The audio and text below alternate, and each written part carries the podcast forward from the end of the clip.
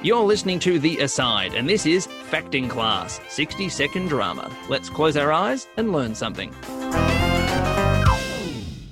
Our faces have 43 different muscles. That is a lot. We can do all kinds of things with our faces. We can express so many different things. Your best friend can probably tell exactly what you're thinking with just a small change to your face, like a raised eyebrow or a sly grin. But what about strangers or people from another country? Do facial expressions mean the same thing from one country to another? Well, Nick, the answer is yes. Many studies have been done across the world to try and work out if a happy face in one place really is a happy face on the other side of the world. And it's more than just a happy face that's recognized everywhere.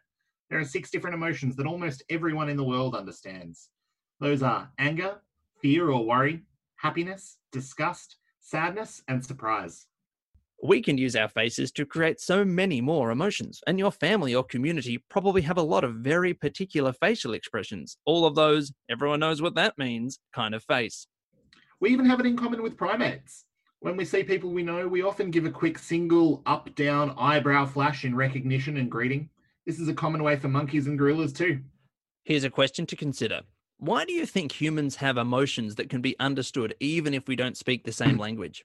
Here's an activity for you to try. We'll read that list again, and then you try and make that feeling on your face and know you're speaking the international language of drama. Those are anger, fear, happiness, disgust, sadness, and surprise. I'm Nick. And I'm Tim.